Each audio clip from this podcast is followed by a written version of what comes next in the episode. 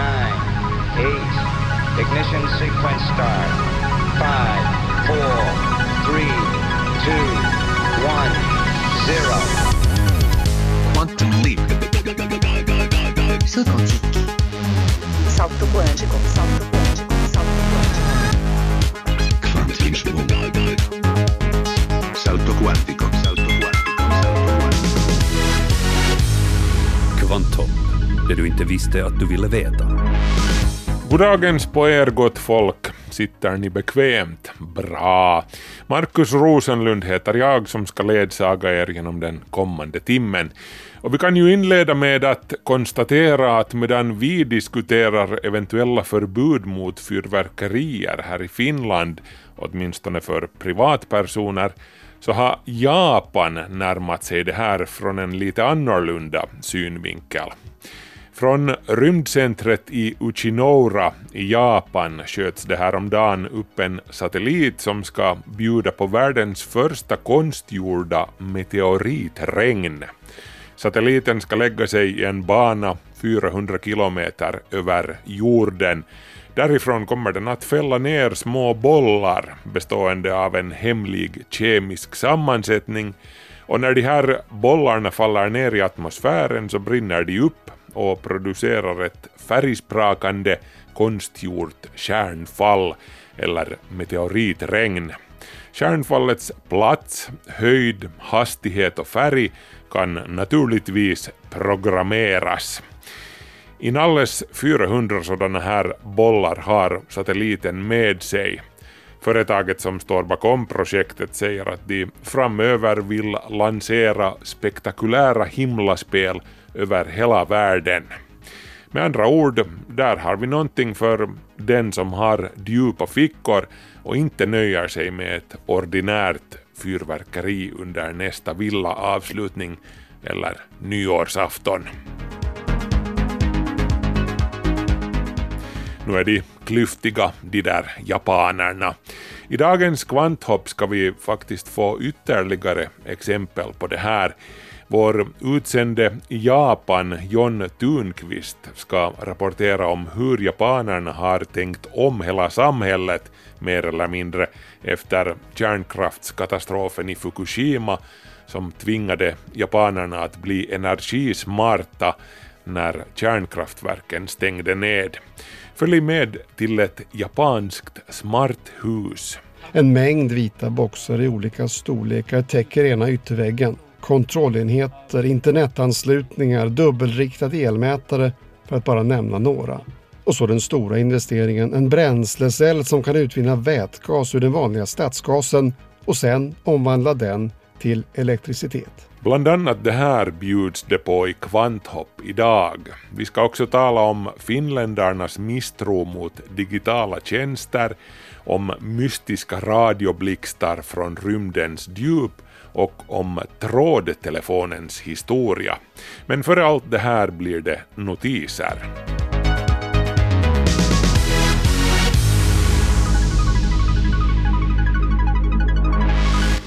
Kvanthopp, det du inte visste att du ville veta.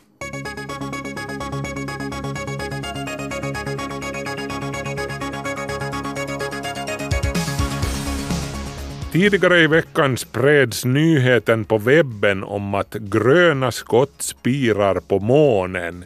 Närmare bestämt i frökapseln som den kinesiska månlandaren Chang'e 4 har med sig där den rullar på månens baksida just nu. Livet har slagit rot på månen för första gången någonsin basunerade rubrikerna ut. Det stämde i och för sig som bilderna visade att ett bomullsfrö som Chang'e 4 hade med sig i experimentsyfte hade börjat gro i den lilla en liter stora odlingskapseln men det avslöjades snart att den lilla plantan hade dött så gott som genast när natten föll på månens baksida. Den två veckor långa månnatten är oerhört kall. Temperaturen kan falla till närmare minus 200 grader Celsius. De kinesiska forskarna gjorde ingen hemlighet av att den pyttelilla odlingens värmeisolering inte var tillräcklig och fröna ombord skulle sannolikt stryka med. Och så gick det. Men för en liten stund spirade en liten gnutta grönska på månen. Och vackert så. Världens längsta flygfarkost, Airlander 10, ska snart börja serietillverkas. Airlander 10 är ett luftskepp, men inte vilken vanlig zeppelinare som helst, utan ett hybridluftskepp som kombinerar helium med en design som ger lyftkraft. Luftskeppet agerar som en vinge med andra ord. Det 92 meter långa och 44 meter breda luftskeppet kan tack vare det här hålla sig i luften i fem dagar i sträck med besättning ombord och hela två veckor obemannad. Tanken med Airlander är att transportera passagerare, 19 stycken åt gången tar luftskeppet. Men man undrar vem som vågar köpa en biljett med tanke på att flera av prototypens flygningar slutade med en krasch, bland annat Jungfrufärden. Inga liv gick förlorade, men 2017 skadade sig en kvinna då farkosten slet sig från sina förtöjningar. Nå, åtminstone så kan Airlander inte bli en ny Hindenburg, för som vi vet så brinner helium inte, till skillnad från vätgas som zeppelinaren Hindenburg var fylld med. Ju mindre du vet om vetenskap, desto mer tror du att du vet. Det här är slutsatsen av en studie som publicerades i tidskriften Nature helt nyligen. Mer än 2000 vuxna i USA och Europa fick för studien bedöma hur väl de är insatta i frågor rörande genetiskt modifierade livsmedel. De fick också svara på 15 stycken jo eller nej-frågor rörande genetik och vetenskap i allmänhet. Och det visade sig att ju mindre de visste om genetik och vetenskap i allmänhet, desto mer trodde de att de visste om genetiskt modifierade livsmedel, eller GMO. Slutsatsen som forskarna drog var att ju mindre kunskap folk har i en viss fråga, desto mer motsätter de sig det vetenskapliga konsensus i just den frågan. Det här innebär svårigheter för dem som ska kommunicera vetenskapliga rön till publiken. De som är mest i behov av upplysning i någon fråga är de som är minst öppna för ny information i den här frågan. Fenomenet är besläktat med den så kallade Dunning-Kruger-effekten. Ju mindre kompetent en person är, desto mer tror personen att hen kan. Inkommande måndag, den 21 januari, inträffar en total månförmörkelse. Den syns i hela Finland. Den totala fasen av månförmörkelsen inleds klockan 6.41 på morgonen och tar slut klockan 7.43 då månen lämnar jordens skugga. En total månförmörkelse gör ju inte månen helt mörk eftersom solens strålar bryts då de passerar genom jordens atmosfär. Det här gör att månen får en djupt roströd färg, vilket är orsaken till att amerikanerna kallar fenomenet för blood moon eller blodmåne. Men om det inte är mulet så ta hur som helst chansen att se måndagens totala månförmörkelse. Nästa gång det händer här i Finland är 2025.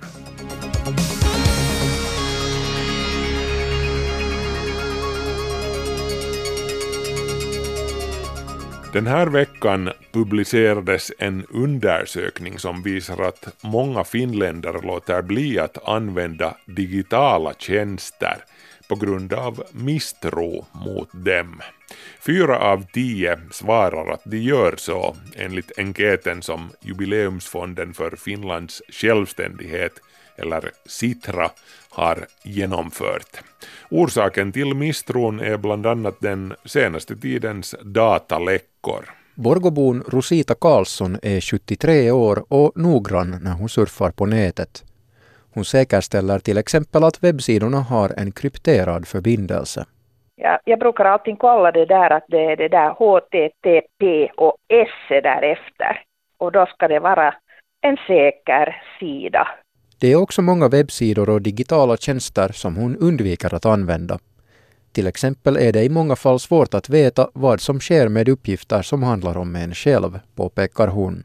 Ja, till exempel det finns något sånt här som eh, de skriver om kungligheter och något sånt här och det är något sånt här underligt. Jag vet inte vad det är för sida. Jag märkte att jaha, den här verkar lite som, som den skulle kunna spåra mig. Den här försiktigheten är hon inte ensam om. En enkät som Jubileumsfonden för Finlands självständighet, Sitra, har gjort visar att 43 procent av finländarna låter bli att använda vissa digitala tjänster eftersom de har lågt förtroende för dem. De äldre är mer tveksamma än de yngre. Misstron har ökat efter den senaste tidens flera dataläckor och avslöjanden om hur personers data säljs och överlåts vidare till tredje part. Det här riskerar att bli ett stort problem för många företag. Se on tietysti erittäin iso haaste näille palveluntarjoajille. Det är förstås en stor utmaning för de som erbjuder tjänsterna, kommenterar dataombudsman Reijo Arnio. Han säger att medborgarna har alltid rätt i de här frågorna och att serviceproducenterna måste förtjäna folks förtroende varje gång och att när man förlorar det så är det svårt att återfå det. Han tillägger att det inte endast har med dataskyddet att göra. Folks förtroende för digitala tjänster kan också ha med själva tjänsterna att göra, hur tydliga de är och hur väl de fungerar. Kunskapen om datarättigheter har ökat, men många är ännu alltför ovetande. Mer medvetenhet behövs eftersom det är en så viktig fråga. Det konstaterar Jana Sinipuro som är projektdirektör på Sitra. Att förstå att varje sak som jag gör egentligen genererar mycket data. Vårt liv är ju bara data egentligen. Liksom. Hon tillägger att de flesta företag i nuläget inte är särskilt tydliga med vilka alla data de egentligen sparar om oss kunder. Data kan också överlåtas till tredje part om det till exempel står i en tjänsts användarvillkor. Mer öppenhet är viktigt för att skapa förtroende, anser flera av deltagarna i enkäten. Till vilka ändamål den här datan används till och sen att göra det mycket lättare för användarna att förstå det här liksom användarvillkor. Också Sinipuro konstaterar att olika aktörer har mycket att vinna på att vara proaktiva och att göra det lätt för folk att förstå hur deras data används. Användarvillkoren är mycket långa juridiska texter som knappast någon läser helt och hållet, om ens alls. 79 dagar skulle det ta för mig att läsa igenom de typiska villkoren i, i de dagliga appen som jag, som jag använder. Bara 9 procent av finländarna uppger att de alltid läser användarvillkoren noggrant enligt Citras enkät. Ett sätt att lösa det här problemet är att skapa mer standardiserade villkor så att fler tjänster skulle ha samma villkor. Eller så kunde tjänster förses med en särskild europeisk etisk märkning som intygar att de hanterar data på ett bra sätt. Det förespråkar också dataombudsman Reijo Arnio. Ihan ehdottomasti sitä, sitä ihan välttämättä tarvitaan. Definitivt. Det skulle göra det lättare att hitta pålitliga aktörer inom hela EU på det viset kunde finländare också lätt och tryggt handla varor från andra EU-länder, säger han. Ja nyt näiden luotettavien toimijoiden tunnistaminen on liikaa kuluttajien omilla harteilla. I nuläget är det för mycket upp till var och en konsument att känna igen vad som är en pålitlig aktör och vad som inte är det. Det blir onödigt krångligt och kan vara riskabelt, säger han. EUs dataskyddsförordning GDPR gör det möjligt att införa en sådan här etisk märkning för digitala tjänster inom EU. Olika aktörer kan certifieras av antingen Dataskyddsmyndigheten eller av ett företag som myndigheten har utsett. Det finns också konkreta planer på att börja använda sådan här etisk märkning, berättar Arnio. Se työ edistyy ja valmistuu varmaan, varmaan tämän vuoden aikana. Arbetet framskrider och ser ut att bli klart ännu i år, säger han. I undersökningen som Sitra lät göra har man också frågat finländarna vad de känner till om EUs dataskyddsförordning. Borgobon Rosita Karlsson säger att hon känner till en hel del av de rättigheter som förordningen ger henne. Varför fi- finns de här uppgifterna om mig och, och till vad används de? Hon tror alltså helt korrekt att hon har rätt att kontrollera data om sig själv som en aktör, till exempel en förening eller ett företag, har sparat. Och rätt att få veta till vad uppgifterna används. Samma uppfattning har 66 procent av finländarna, enligt enkäten. Ungefär hälften är också på det klara med att de kan kräva att en aktör tar bort eller rättar persondata. Men bara 7 procent av finländarna har i praktiken bett om att få ta del av sina data. Sju av tio finländare vet inte heller att de har rätt att få sina datauppgifter överförda från ett system till ett annat. Det kan bli aktuellt till exempel när man byter bank eller försäkringsbolag. I praktiken är den här överföringen ändå inte så smidig än. Systemen är oftast inte anpassade för att exportera och importera uppgifter i ett särskilt användbart format. Att kombinera data mellan olika aktörer kommer att bli vanligare i framtiden när digitaliseringen framskrider och de digitala tjänsterna utvecklas. På Sitra påpekar man att det behövs bättre metoder för att kombinera data på ett hållbart sätt och man jobbar aktivt på att gynna det. Sinipuro säger att det är viktigt att god etik betonas och att användaren har kontroll över hur data kombineras.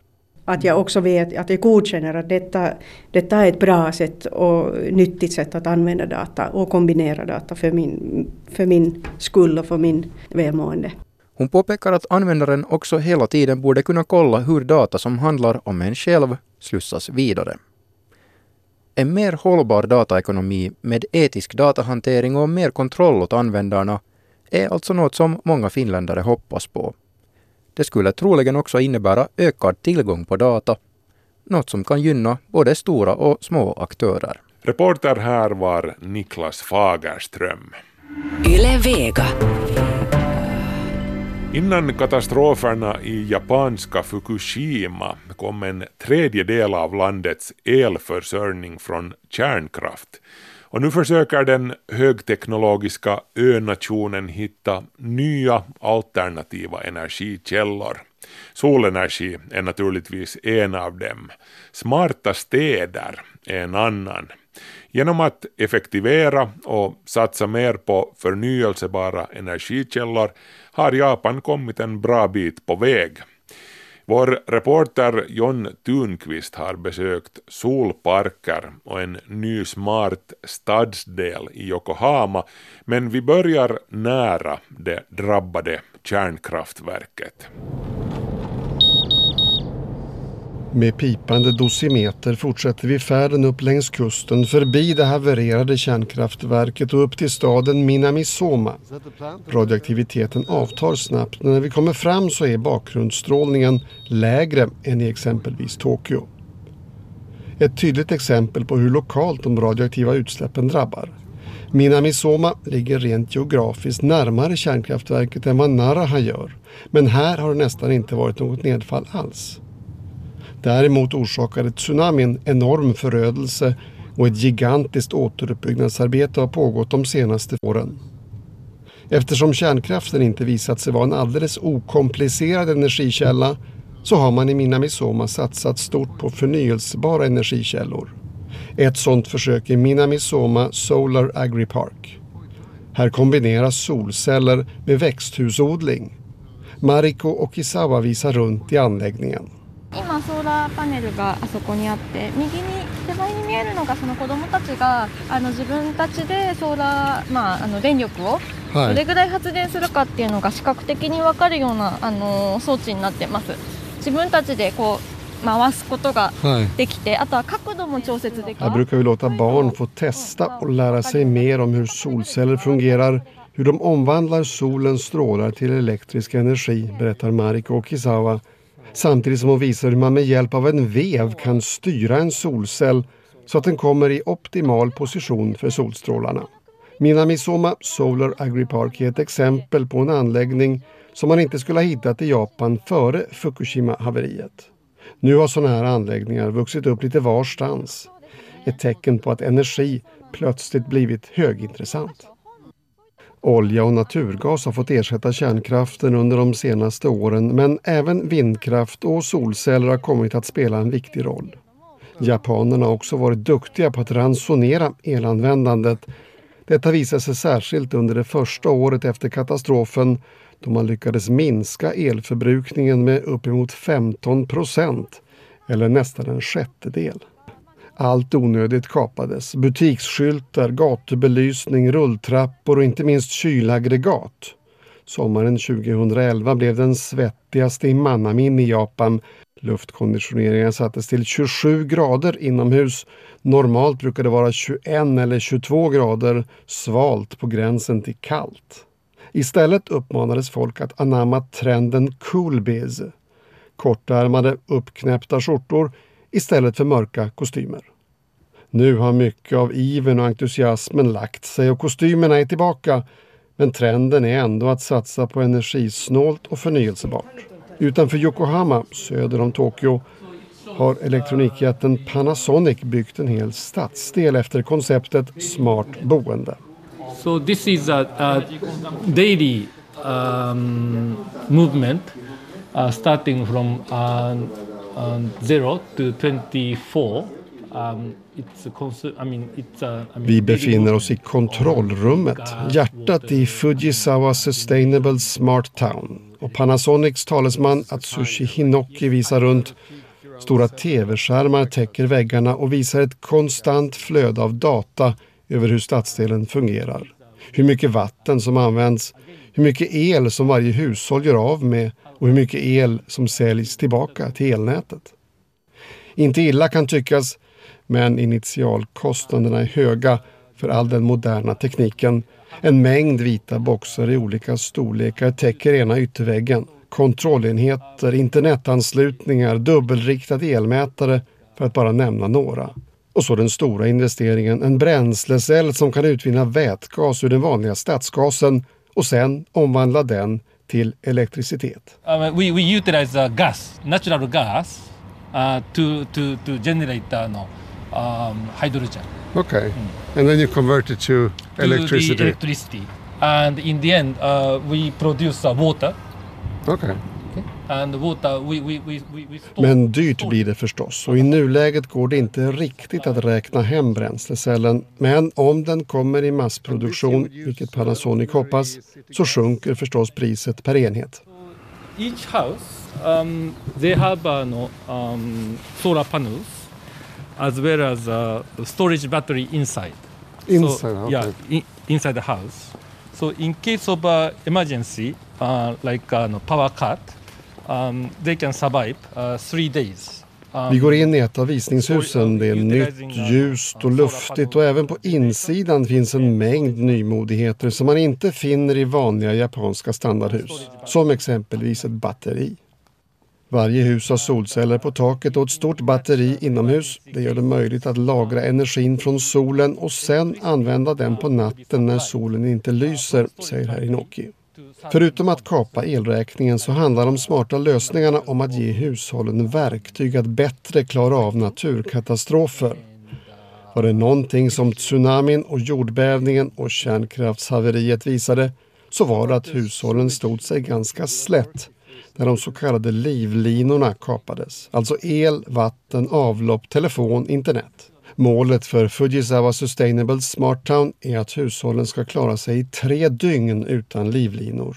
Dricksvatten lagras i tankar, energin finns i hushållets eget batteri, avloppet kan bli ett problem men ska klaras genom att man sätter upp bajamajor på stadsdelens torg. Där ute bland sandlådorna stöter jag ihop med Akiko, en ung småbarnsmamma som just flyttat hit. Uh, we really like it because it's um, very child friendly, so it's easy to um, play outside and everybody knows everybody. So vi stortrivs, det är väldigt barnvänligt. Alla känner alla och barnen kan röra sig fritt. Man vet att det alltid är någon som håller uppsikt, säger Akiko och tillägger att det känns bra att huset producerar egen el som de kan sälja. Det är dyrt att bygga smarta hus. Jämfört med ett standardhus så är investeringen 25 till 30 procent högre för ett smart hus och då kan man ju fundera på hur smart det egentligen är.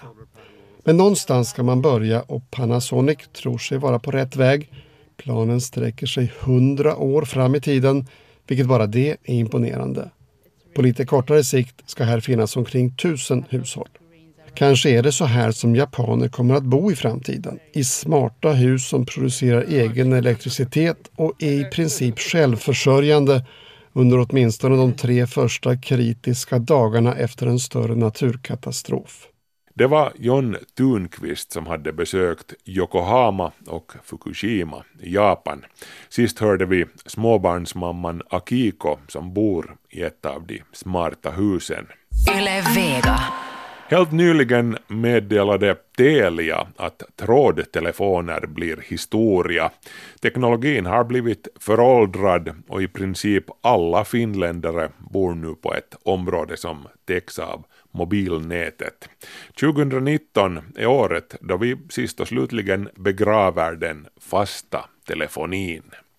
Vi ska nu titta närmare på den fasta telefonins historia och dess betydelse för att både dämpa pratsjuka och kalla krig. Slutet börjar närma sig för trådtelefonen, den fasta telefonin. Den gamla teknologin den är dyr att upprätthålla och 99,9 procent av Finlands befolkning bor nu på ett område som har mobilnät. Det här meddelar Telia i veckan och de 30 000 abonnemang som finns ska snart ringa för sista gången. Taxen, bakeliten, dialogen och erikofonen. Alla klassiska telefonmodeller, snart ett minne blott.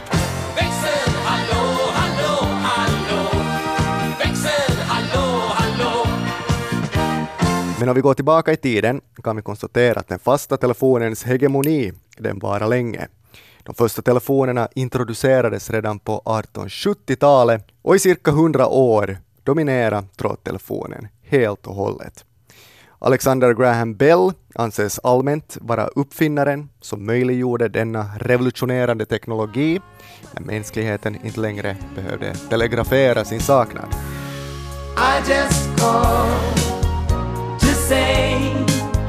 Den 10 januari 1876 lyckades Bell få fram de första orden i sin telefon. Det blev de berömda orden ”Mr Watson, vill ni komma in här?” Mr Watson var alltså Bells assistent som satt i ett angränsande rum. Ljudupptagningen finns faktiskt sparad.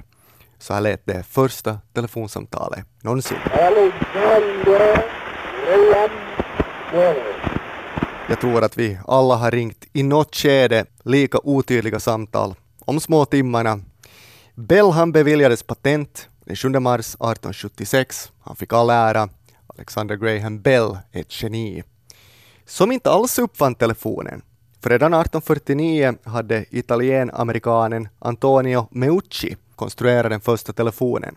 Han ansökte om patent 1871, alltså redan fem år innan Graham Bell, men tyvärr hade han inte råd att betala för ansökan. Meucci slogs för sin sak ända fram till sin död vid århundradets slut utan att få upprättelse. Och det fick han faktiskt först 2002 när den amerikanska kongressen erkände Meucci som uppfinnaren av telefonen, 103 år efter hans död. I will have my vengeance in this life or the next.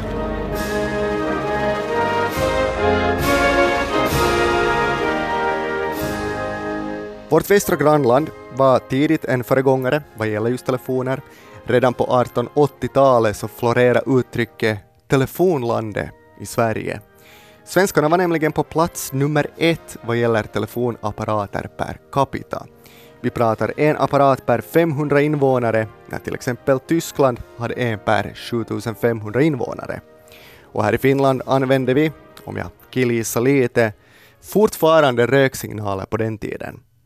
Då vid 1800-talets slut tjänade ännu telefonen mest till att dämpa allvarliga fall av pratsjuka. Yo. Hello, Shorty. What are you doing?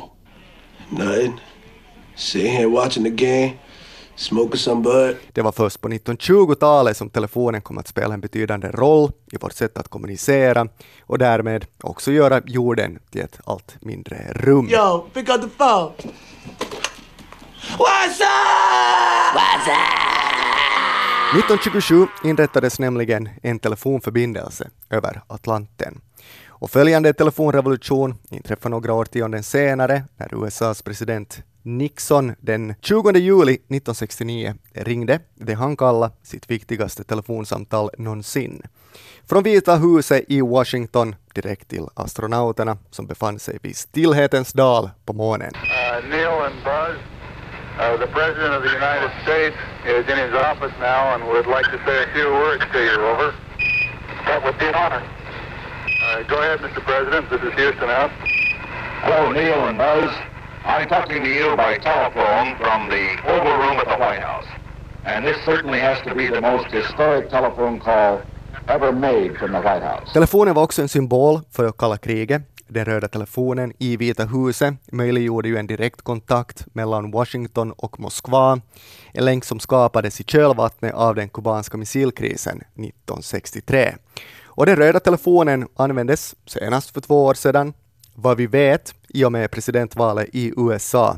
President Obama ringde Rysslands dito, Putin, för att be honom att sluta lägga sig i det amerikanska valet. I felt that the most effective way to ensure that that didn't happen was to talk to him directly and tell him to cut it out. There were going to be some serious consequences if he didn't. Men en hegemoni varar ju aldrig för evigt och sakta men säkert kom mobiltelefonerna allt starkare in i bilden. Till många familjers lycka, kan man tänka sig. Äntligen fick man ett slut på barnens maratonringande till kompisarna om kvällarna, uppehöll telefonlinjerna i flera timmar.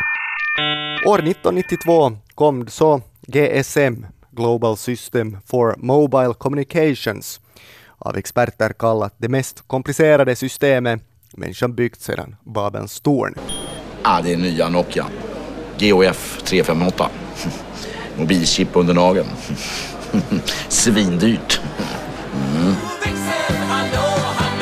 Och sakta men säkert blev den fasta telefonin allt mer bortglömd för att i år helt och hållet begravas.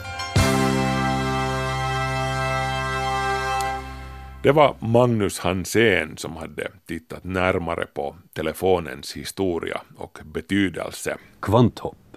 Sikta mot stjärnorna. Och nu ska det handla om en liten annan sorts signaler. Tänk dig att du sitter och lyssnar på radiobrus från den yttre rymdens djup och plötsligt hör du en klar och tydlig, väldigt stark signal som tar slut lika fort som den kom. Och inte nog med det, ett par veckor senare rattar du igen in samma signal. Faktum är att sådana här mystiska signaler inte alls är ovanliga. De kallas radioblixtar. Astronomer världen över har till dags dato snappat upp mer än 60 stycken sådana. Och helt nyligen lyckades ett team med kanadensiska astronomer för bara andra gången någonsin snappa upp en radioblixt från samma källa. Signalerna fångades med Chime-radioteleskopet i British Columbia i Kanada. Att man nu för andra gången har lyckats identifiera radioblixtar från rymdens djup som återkommer tyder på att det här kan vara ett vanligare fenomen än vi hittills har trott. Radioblixtarna är ett av astronomins stora mysterier just nu och helt och hållet kan man faktiskt inte utesluta att det är utomjordiska civilisationer som sänder dem. Följande inslag är från 2017 och där går jag närmare in på de här mystiska signalerna från fjärran galaxer.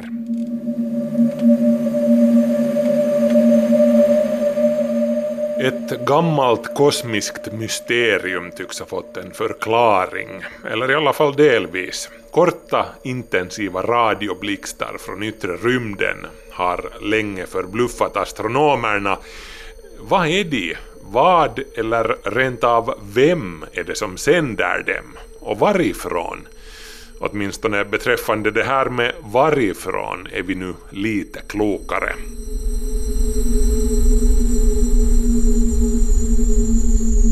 Tänk dig att du befinner dig i en öken mitt i natten på en enorm öppen vidd. Det är kolmörkt. Men då och då, med ojämna mellanrum, ser du ljusblixtar runt omkring dig, som fotoblixtar. De blixtrar till någonstans i fjärran och sedan är de borta. De uppträder aldrig två gånger på samma ställe. Du har ingen aning om hur långt borta den här typen är som springer omkring med sin kamera och knäpper där, eller hur stor blixt han har. Han kan vara 10 kilometer avlägsen men blixten är väldigt kraftfull, eller så kan han vara på 100 meters avstånd. Ett motsvarande mysterium, fast med hela universum istället för öknen i exemplet som jag nämnde, har förbryllat astronomerna i åratal, sedan 2001 närmare bestämt, då en sån här mystisk blixt första gången upptäcktes. De kommer från rymden och de består inte av synligt ljus utan av radiovågor. De kallas följaktligen radioblixtar, eller FRB från engelskans Fast Radio Bursts. Och hittills har forskarna inte haft någon aning om varifrån de kommer, även om allt har tytt på att de inte härstammar från inom vår egen galax. Eh, gissningarna har varierat från att de inte kommer från rymden alls, utan att de är någon sorts interferens med jordiskt ursprung, till att det är intelligenta utomjordingar som signalerar. Men problemet är bara det att om det skulle vara fråga om IT som sänder så borde radiosändaren vara ett riktigt monster av planetkaliber som klarar av att göra sig hörd tvärs över universum. I praktiken så är det bara naturliga källor som besitter en kraft av den sorten som krävs. Den här senaste radioblixten vars ursprung man nu alltså för första gången har lyckats lokalisera den ligger i en icke namngiven dvärggalax på 3 miljarder ljusårs avstånd. Det här betyder ju i praktiken att vem, eller snarare vad, som än låg bakom den, så sändes den för tre miljarder år sedan. Så den röda lampan lyser ju knappast i den studion längre där borta. Orsaken till att man för en gångs skull lyckades med att lokalisera den här radioblixtens ursprung är att den, till skillnad från radioblixtar i allmänhet, är sådan att den har upprepat sig. I vanliga fall blixtrar radioblixtar till en gång. Det hela pågår i några millisekunder och sedan är det tyst. Men den här signalen har man lyckats snappa upp hela 20 gånger med hjälp av flera olika radioteleskop, bland annat Onsala-teleskopet i Sverige söder om Göteborg. Vill ni läsa mer om de tekniska detaljerna så finns det artiklar om det här i Nature och Astrophysical Journal.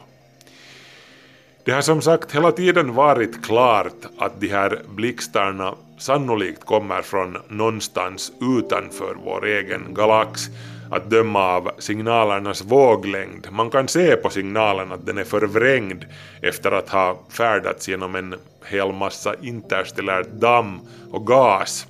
Men som sagt, vad är det som väsnas?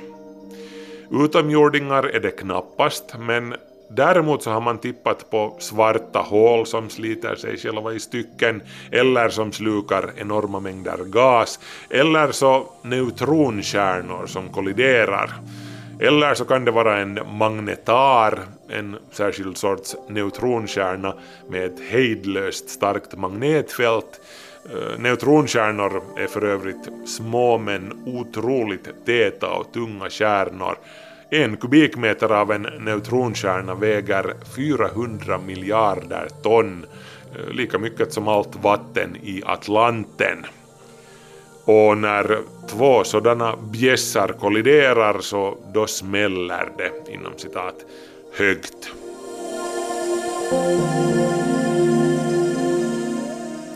Nå, men det här är hur som helst bara gissningar beträffande vad det är som blixtrar till.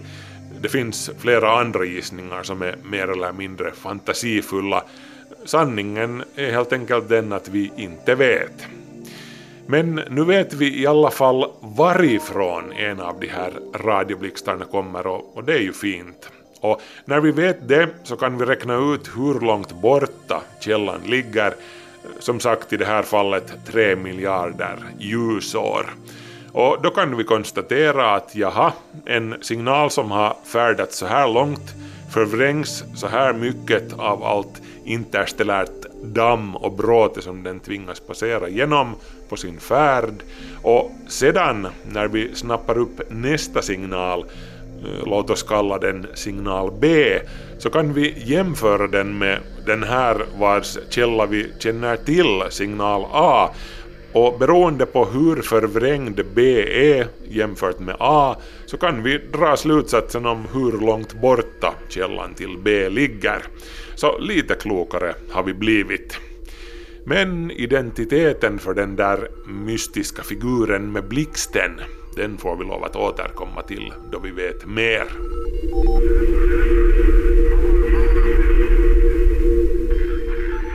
Det var det hörni. Kvanthopp är slut för den här veckan men vi återkommer igen om en vecka. Nu säger jag, det vill säga Markus Rosenlund, tack för sällskapet. Vi hörs, hej så länge.